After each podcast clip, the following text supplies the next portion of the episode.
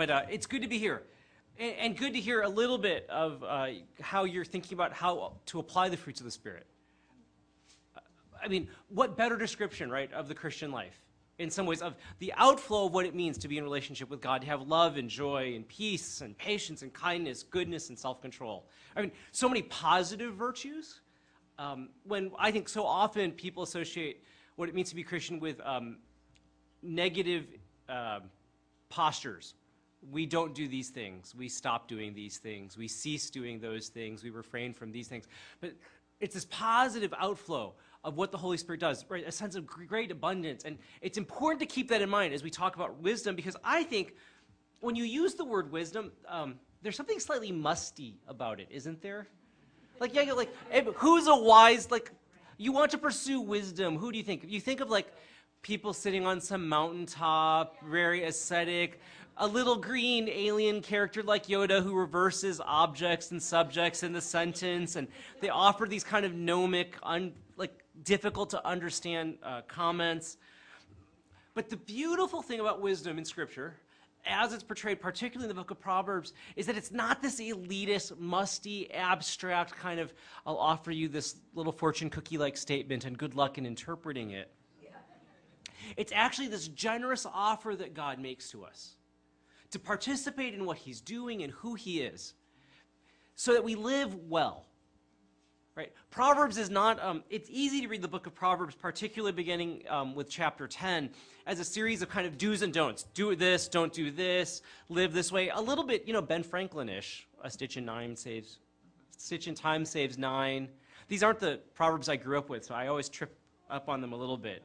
Um, being a, a, child of immigrants, you know, that one section, um, around second or third grade, they start to teach you metaphors and similes and proverbs and aphorisms, and they'd always be like, well, you know, like when your parents say things like, you're as slow as molasses, and I just thought, uh, my parents have never said that. I don't think they know what molasses is. I've certainly never seen molasses, but I understand it's a slow food substance, right? And so, um, so these statements come a little oddly to me. Um, I'm going to start us off as we look uh, with at the beginning of Proverbs 8, because I think um, the section that we read today, beginning in verse 22, assumes what comes before. And part of what we need to understand with wisdom that God desires to offer us is that wisdom is the opportunity to live well. It's the ability to make the choice to live well. And it's an invitation which is made to all. So look with me at verses 1 through 11 first. Does not wisdom call out? Does not understanding raise her voice? On the heights along the way where the paths meet, she takes her stand. Besides the gates leading into the city, at the entrances, she cries aloud, To you, O men, I call out. I raise my voice to all mankind. You who are simple gain prudence. You who are foolish gain understanding. Listen, for I have worthy things to say. I open my lips to speak what is right. My mouth speaks what is true, for my lips detest wickedness. All of the words of my mouth are just. None of them is crooked or perverse. To the discerning, all of them are right. They are faultless to those who have knowledge. Choose my instruction instead of silver, knowledge rather than choice gold, for wisdom is more precious than rubies, and nothing you desire can compare with her. Wisdom isn't um, merely a function of age, though age gives you the opportunity to gather wisdom. But we all know people who've lived long and lived poorly and have demonstrated their foolishness. Wisdom isn't just accessible to those who retreat off to a monastery somewhere meditating all day. Um, instead, what you have in these first 11 verses is God profligately inviting everybody to respond to the invitation of wisdom. Wisdom shouts her invitation from the highways in verse 2, the throughways where everybody is passing. And in verse 3, she shouts her invitation and invites people at the center of our places or commerce or go- and government, at the city gates, right? Because at the city gates, the leaders of the city would gather, they'd sit in the alcoves, and they would conduct business together. Which is why when um, Boaz goes to redeem the field that used to belong to Naomi's husband, you'll remember he goes to the city gates, and there he finds the relative who actually owns the property. And in front of all of the elders, they make their plea. And so, what wisdom says is look, at the most trafficked areas of life, in the midst of the busyness that you experience there, in the places where you do your business and where you make your judgments, where you socialize, Wherever you are, I'm inviting you. Come pursue me. Get to know me and discover me. She invites all people, she says then in verse 4 um, To you, woman, I cried, I raise my voice to all mankind. This is really good news, isn't it? In so many religious traditions, wisdom is reserved for those who can set their entire lives apart for its pursuit, who just wander off apart from the world, apart from the things that we do, and then you go to them as sages, right? You seek them out as um, people of unusually deep character. And at some point, what I think begins to happen in those traditions is um, those of us who don't live in that way, those of us who are obligated actually to have jobs, to have relationships, to actually do work day by day, assume that, well, you know, those are the wise people, and when I have a problem, I go to consult them. When I have a hard decision, I'll go talk to them. In the immense generosity of our God, what he seems to suggest is no matter where you are, no matter who you are, you have the opportunity to pursue wisdom, to live well and to live rightly. Because I've revealed it to you in the scriptures that we study, but on this side of the cross, preeminently because I choose to indwell within you. That the Holy Spirit Himself is beginning to change our character and change our posture and change our minds, hearts, and souls. So all of a sudden, the laws become alive in our hearts and we're beginning to live well. And wisdom says, Look, I'm offering you this invitation, and it's important that you respond, right? Because my invitation is right, true, and just. It's an invitation to what's good. And that's really, I think, what you gather out of verses 6 through 9. Look at the, um, the terms that she uses to describe the wisdom that she's offering. It's something that's worthy, it's something which is right, it's something which is true, it's not wicked, it's just and avoids crookedness and perversity. Um, it's discerning, and those who are right understand it. And the faultless really know that this is wisdom. It's, and she says, Look what a great thing I'm offering you.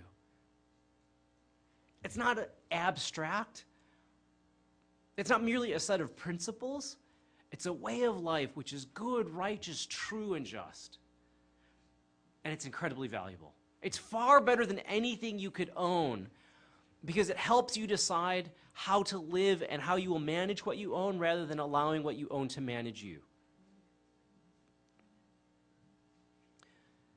The pursuit of life isn't just the acquisition of things, it's living well so that whether in great abundance or scarcity, with great opportunity or limited opportunity, we're making the kind of choices which glorify God. The invitation is made to all. The invitation to wisdom is also necessary for all. Um, look with me at verses uh, 12 through 21. I, wisdom, to dwell together with prudence. They're roommates, evidently, of a sort. I possess knowledge and discretion. To fear the Lord is to hate evil. I hate pride and arrogance, evil behavior, and perverse speech. Counsel and sound judgment are mine. I have understanding and power. By me kings reign and rulers make laws that are just. By me princes govern and all nobles who rule on the earth. I love those who love me, and with those who seek me find me. With me are riches and honor, enduring wealth and prosperity. My fruit is better, though, than fine gold. What I yield surpasses choice silver. I walk in the way of righteousness along the paths of justice, bestowing wealth on those who love me and making their treasuries full if the invitation of wisdom is made to all, it's actually necessary for all. Um, again, we often picture wisdom as something really esoteric or mysterious, but instead, wisdom reflect, uh, reflects moral excellence because it starts with the fear of the Lord, um, as it points out in uh, verses 12 and 13. Uh, to fear the Lord is to hate evil, and I hate pride and arrogance, evil behavior, and perverse speech. I dwell with prudence and possess knowledge and discretion. What's interesting to me as you talk about wisdom is that we actually live in a world which um, downplays the need for wisdom and celebrates the need for information. Right? I'm very, it's very obvious, like when I drive to church, um, I come off of the parkway, so I always pass the IBM Research Center, which is, which is a wondrous thing. I, I just think, I, I, think of technology as this really magical, mysterious thing, which I know makes all the scientists sad, but the only way I can understand my computer is to assume tiny little fairies live inside and are making it all happen because believing in like electrons moving along little silica chips making all these things happen is far more fantastic to me than the idea of little fairies or elves. it probably reveals far too much about my personality that I've said that. Um, But right, we live in a world which is really obsessed, and I suspect some of the work, at least at the IBM Center next door, is um, with uh, the speed of acquiring and uh, processing information. Right? It's all about search engines, algorithm optimizations, and decision trees. Um, Google just released a study which said um, if between the time you type in your search and you hit enter, if it takes longer than an eye blink, people begin to lose interest in the question they wrote themselves on the subject of which they're curious, right? They, they have to answer in less than an eye blink.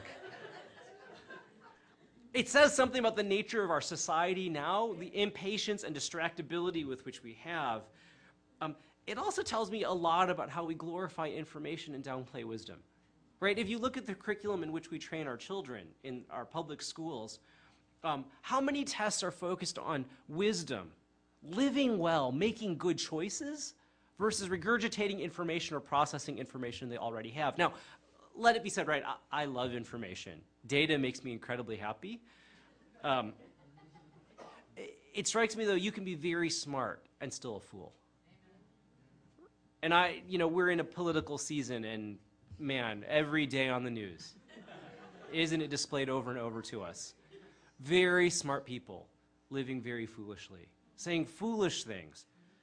Um, and when I look at evil behavior and perverse speech are not a part of what wisdom is, it makes me despair uh, as I think about the election. And it makes me, it's interesting to see how often people want to demonstrate how smart they are. Um, but what would it take for us to actually pursue wisdom? Um, and the problem, I think, is if you read just the beginning of verse 11, um, it would be easy to assume that wisdom is knowledge. Right? I, wisdom, together, dwell together with prudence. I possess knowledge and discretion. But wisdom is actually grounded in the fear of the Lord because it says, I possess knowledge and discretion, and this is what knowledge and discretion looks like, right? It's the parallel statement to that. To fear the Lord is to hate evil. I hate pride and arrogance, evil behavior, and perverse speech. What's really interesting is it takes um, cognitive knowledge and it says moral development and intellectual development go hand in hand in the pursuit of wisdom. In part, I think, um, because uh, um, ideas have consequences. Knowledge actually creates responsibility. To say that you know something is true, but if you don't actually live that out, it's clear you don't understand that it is true right? So I know it's true that if I exercise, I will live better, I will live longer, and be more productive. But it's clear I don't actually believe it to be true because I live in constant denial of its truth. I actually think if I, um, uh, well, with me it's mostly twitch while I sit in meetings, um, occasionally get up to go feed myself a little bit more, um, and walk a little bit uh, that I've accomplished something. But if I knew it to be true, I would, I would build in time into my life. Um, wisdom is not craftiness, just living a little smarter, a little bit more efficiently, like the websites would help us to do. It's not a time management technique or a life management technique. It's living in such a way that the moral excellence and beauty of the Lord is reflected in the way that we live and make our choices. Um, and that's why, in part, one of the primary beneficiaries of wisdom, according to this passage, are, are the people who rule us. Or it should be, right, in verses 14 through 17. If counsel and solemn judgment are mine according to wisdom, and I have understanding and power, by me kings reign and rulers make laws that are just. By me princes uh, govern and all the nobles who rule on the earth. Um, these people need wisdom to govern well and to govern rightly. To steal what comes a little bit later in the passage that we actually read, if God created the universe by wisdom and invites us then to be his agents in the world, then the agents who are accomplishing God's tasks should live in such a way as to reflect the wisdom of God. That's why actually character does count. People's past behavior still should influence our present choices about what we do with them um, as our leaders and as our rulers. Not that there is not space for forgiveness, reconciliation, but the reality is, um, I know from interviewing people for ministry jobs, any of you who do job interviews know, um, we are amazingly wise and smart people hypothetically. But in a good job interview, those of us who do that know um, it's terrible to ask questions like, What would you do in a situation like X? Because um, if you do that with me, I'm both smart enough to know, well, if you ask the question, I know what your concern is, and then I will shape my answer to it. And like I said, hypothetically, I'm brilliant. Hypothetically, I also live in an incredibly wise way. I exercise well, I eat well, I sleep well, I pray constantly. I'm amazingly loving to my family. Uh, my wife thinks I'm an incredible servant, and my children think I'm nurturing and fun. And one day we'll play with them athletically. Right? I mean, hypothetically, it's all true. The best way to know what I'm really like is to actually examine my past behavior. So when you interview people, what you do is you interview on, based on past behavior. Tell me about a situation where X has happened, and what did you do? Because the best predictor of future behavior is what you've done in the past. Save thanks be to God for the intervening work of the Holy Spirit in our lives. Um, but uh, rulers need to rule by wisdom, and it goes on to say the benefits of wisdom are immense. And this is why it's necessary, right? And the description of wisdom's fruits is a description of the life God blesses. Um, look at verses uh, 18 through 21. With me are riches and honor, enduring wealth and prosperity. Um, my fruit is better than fine gold. What I yield surpasses choice silver. I walk in the way of righteousness along the paths of justice, bestowing wealth on those who love me and making their treasuries full. Right? If you look at those that language of honor and prosperity, righteousness and justice that occurs uh, before, um, these these are examples of what a life that God blesses looks like according to the Old Testament. Um, but what wisdom is really key to point out is even though you experience the blessings of God when you live wisely. You have prosperity, you have um, peace, you have righteousness and honor. I'm still more valuable than all of that. Right? Um, if the fruit, uh, if with her are riches and honor, her fruit is still better than gold. And it's still better than fine silver. Um, and, and the reason, right, is um, the products of wisdom are more valuable than the material gains it may offer you. Because your actual life circumstance may change, but the character shaped by wisdom does not. It merely grows deeper, stronger, and richer. Well, if wisdom is invi- an invitation to all and it's necessary for all, we'll come out of the passage that we read earlier. Um, the invitation to wisdom actually applies to all. It's not just all are invited and all would benefit, but it actually applies to all because it reflects the ordering principle of the universe. I trust when um, our sister read that passage uh, in Proverbs 8, beginning in verse 22, part of what you were struck by was the grandiose language um, and the grandeur of the language that wisdom applied to it herself, or in uh, the poem that was read beautifully as well. Uh, listen to them again and how wisdom positions herself. The Lord brought me forth as the first of his works before his deeds of old. I was appointed from eternity from the beginning, before the world began. When there were no oceans, I was given birth. When there were no springs abounding with water, before mountains were settled in place before the hills, I was given birth. Before he made the earth or its fields or any of the dust of the world, I was there when he set the heavens in place, when he marked out the horizon on the face of the deep, when he established the clouds above and fixed securely the fountains of the deep, when he gave the sea its boundaries so the waters would not overstep his command, and when he marked out the foundations of the earth. Then I was the craftsman at his side.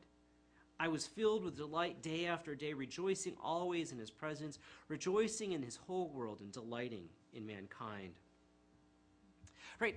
Wisdom um, positions herself in this passage as when God created, I was partnering with him. I was the one who, with him, made this world beautiful and delightful, orderly and understandable. I was the one, as he was creating things, provided some of its structure and its shape. Um, God created with wisdom, not just alongside of him, but as an expression of who he is and what he, what he does. That's in part why the structures of wise living are actually built into the way that God created the universe. Let me suggest two implications of this. One of which is living wisely, living biblically, living in ways which reflect who God is, are actually good for us because we're really living according to our manufacturer's specifications. um, we were designed this way. And therefore, when we live this way, we will benefit. Now, I'm not very handy. Um, actually, I'm kind of anti handy. Uh, I am more likely to destroy than to build, and more likely to damage than to fix.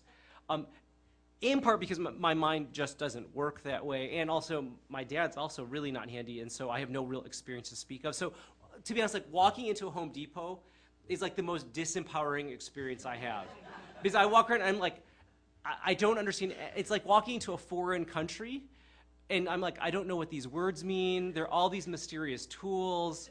Um, it would be safer to let me do surgery on people than to repair plumbing, I think, because I've studied biology.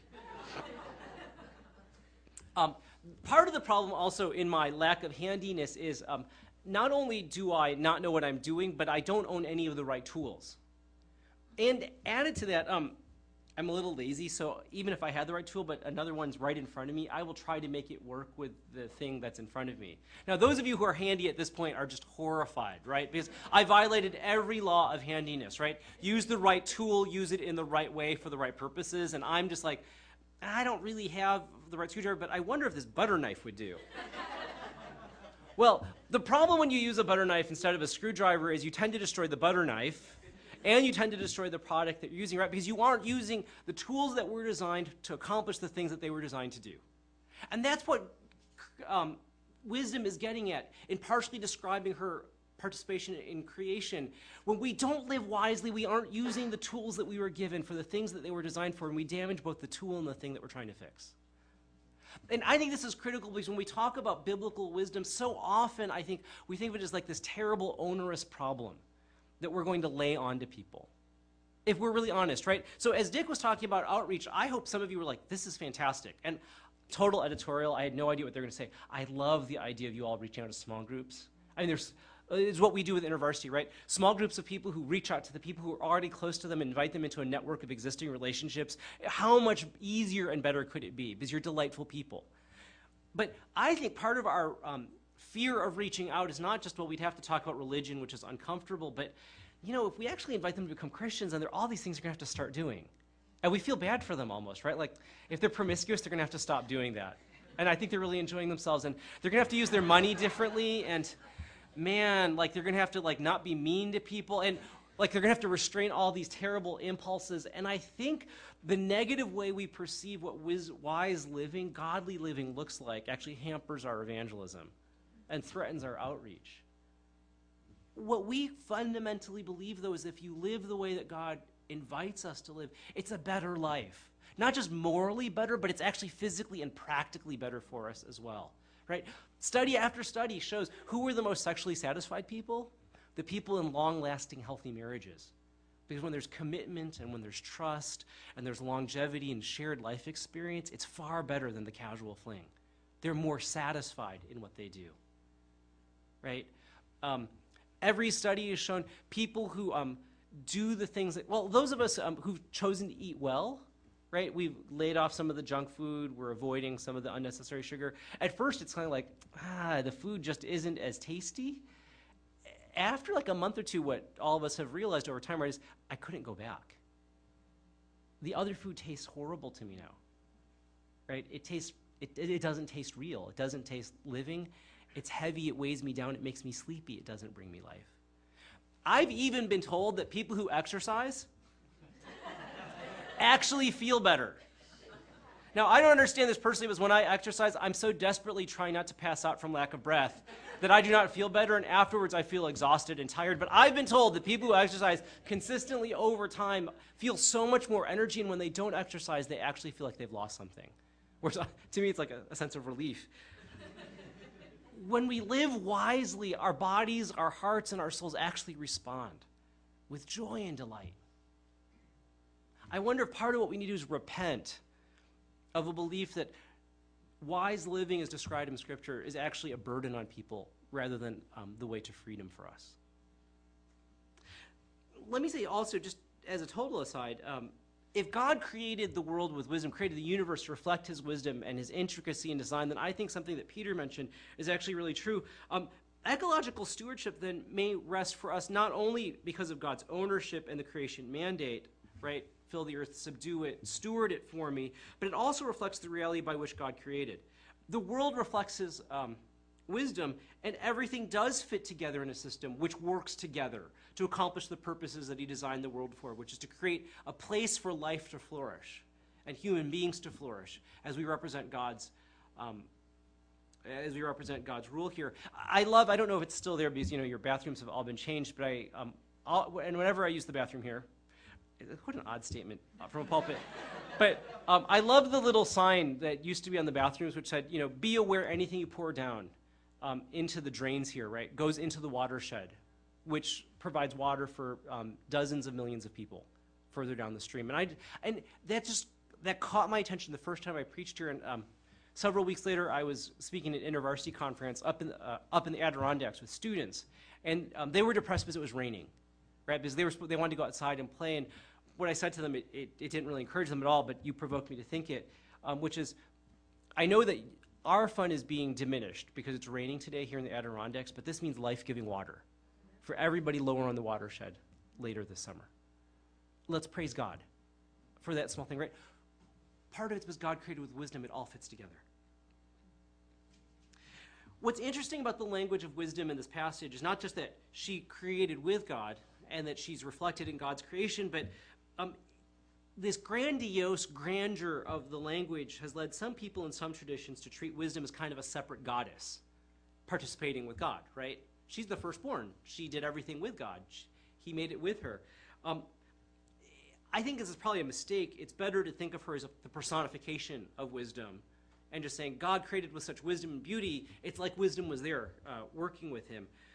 Um, and it's clearly a personification given the cheap delights that are being offered by the contrasting woman of uh, folly and temptation, who you really meet throughout the Proverbs as well. But I think the instinct to suggest that wisdom is divine isn't completely wrong, and it finds its place not in a separate goddess, Sophia, but in the person of Jesus the Word, by whom and through whom and for whom all things were created, according to Colossians 1. Um, uh, one of the commentators pointed out John 1, uh, verses 1 through 4, when in the beginning was the Word, and the Word was God, and the Word was with God, right, in all things. Um, maybe the best exposition of the passage that we heard read to us today. Um, and that's really the impulse, I think, that drove John, was um, the Stoics use this term logos to mean the overarching rational thing that keeps the universe comprehensible and understandable. And John takes that language and says, actually, that's the wisdom and the power of God. And when you see the wisdom and power of God, you see Jesus. And in Christ, all wisdom is hidden, as uh, the verse um, that I think we saw on the screen earlier today showed us. And in 1 Corinthians 1.24, it points out he actually is the wisdom of God. And part of then what we believe is when you see the universe in its grandeur and its beauty and the things and the ways that's created, you have an opportunity to see Jesus at work. And I know I've said this here before, but for me as a student, it meant every time I opened a chemistry or physics or biology textbook, um, it was like I was opening up a worship manual. Because it, those manuals, if you learn to read them well, these textbooks, and not all of us do, and I certainly struggled at times, um, beyond showing how things work, they show the beauty of how things work. And I can't read a biology, chemistry, or physics textbook occasionally without stepping back and saying, okay, beyond the math, uh, which I don't understand, what I see is beauty. And when I see beauty, I see something of God. And I see something of Jesus. And that's why I think verses 30 and 31 are actually critical for us as you think about wisdom. Wisdom says, then I was the craftsman at God's side. I was filled with delight day after day, rejoicing always in his presence, rejoicing in his whole world, and delighting in mankind. Words like wisdom and prudence from verse 12, or discretion, or counsel, or sound judgment um, in 14 and 15, again, right, have that air of restraint, repression, and sobriety about them.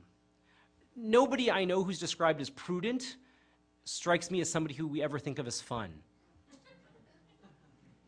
But in contrast, wisdom delights. Wisdom rejoices, wisdom celebrates. And instinctively, I think we actually know this, right? Because when you have a problem before you and somebody who's wise talks to you, your response isn't, oh, how burdensome. are your words from your mouth. But when somebody gives you wise advice, isn't your first response, the universe has opened up again? Right? The doors have opened up, the windows are free, and I can move ahead, and there's space again in the world. We know that's true. Um, I wonder what would it be if one of the criteria for identifying those people who are wise is those who live delightfully. Because when we live wisely, we live in a way which is truly human, the way God intended us to live. And when we live that way, God delights in us and we would experience his delight. That's why I think actually um, the best selling genre of books in the United States are how to books, mostly self help how to books. I wonder if part of what we need to have better how to self help kind of books would be a massive infusion of books about aesthetics books of poetry, books of pictures, cartoons, things which bring us joy and delight. I think that's why your instinct when you said, I went to that granite quarry and man, I saw the beauty of God there and I worshiped and celebrated, that that's part of what wisdom entails, right? What did it mean to live rightly at that moment? It wasn't, oh, what would be the best color choice for our kitchen? That was very important. The wise choice at that moment was to say, the beauty of the Lord is in front of me. This is holy ground. I'm going to pause and worship. I wonder as, as we pursue wisdom, to what extent do those aesthetic issues, truth and beauty and goodness, right, the types of things that Paul encourages us to set our mind on, how do those things shape our calculus in addition to, as a companion to the practical issues of prudent stewardship and safety? The wise choice facing you individually and for your church corporately may not just be what's the wise, prudent stewardship oriented thing to do, but also what would create beauty and joy and delight as we do it. Not because we have to motivate people to do it, but because that's what wisdom actually would produce. What if our lives were marked by joy and peace? Oh, wait, aren't these the fruits of the Spirit? How surprising. Because wisdom is actually the pursuit of listening to God's voice, responding to his invitation allowing Him to work within you to allow you to make the choices that are called before you. And what Paul reminds us is when the Holy Spirit is fully at work within you, then joy is natural.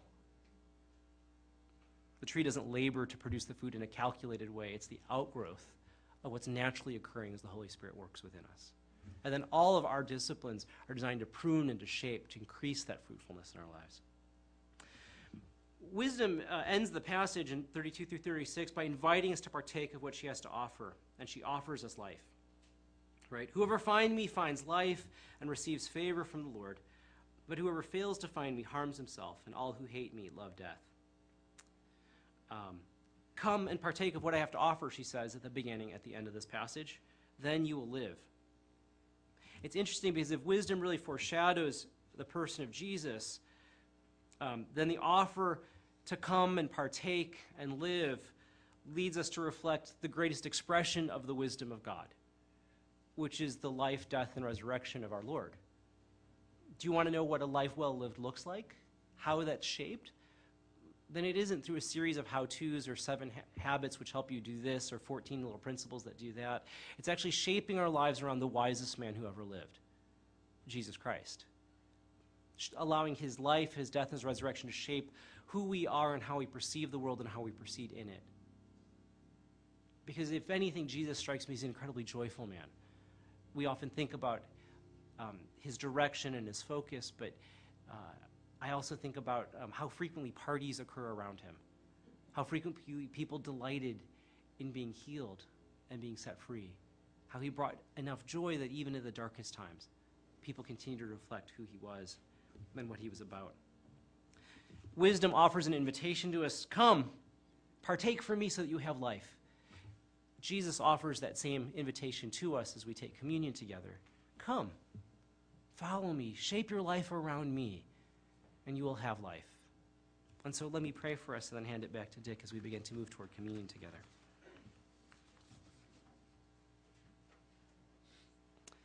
Lord, I thank you that um, for most of us, the burdens of choice that we face are actually the burdens of blessing. Um, we have the choice of good things to choose from, and we know that most of our brothers and sisters around the world um, have very few choices indeed. And so we need wisdom because you've blessed us, because you give us opportunity to make choice. Um, and so, Lord, help us to choose wisely. Help us to choose as you would choose, so that you would be glorified and we would be delighted, and the world would know and see that God is at work through his people. Meet us, we pray, as we come to your table, um, remembering that at the cross we see the wisdom of God revealed. Amen.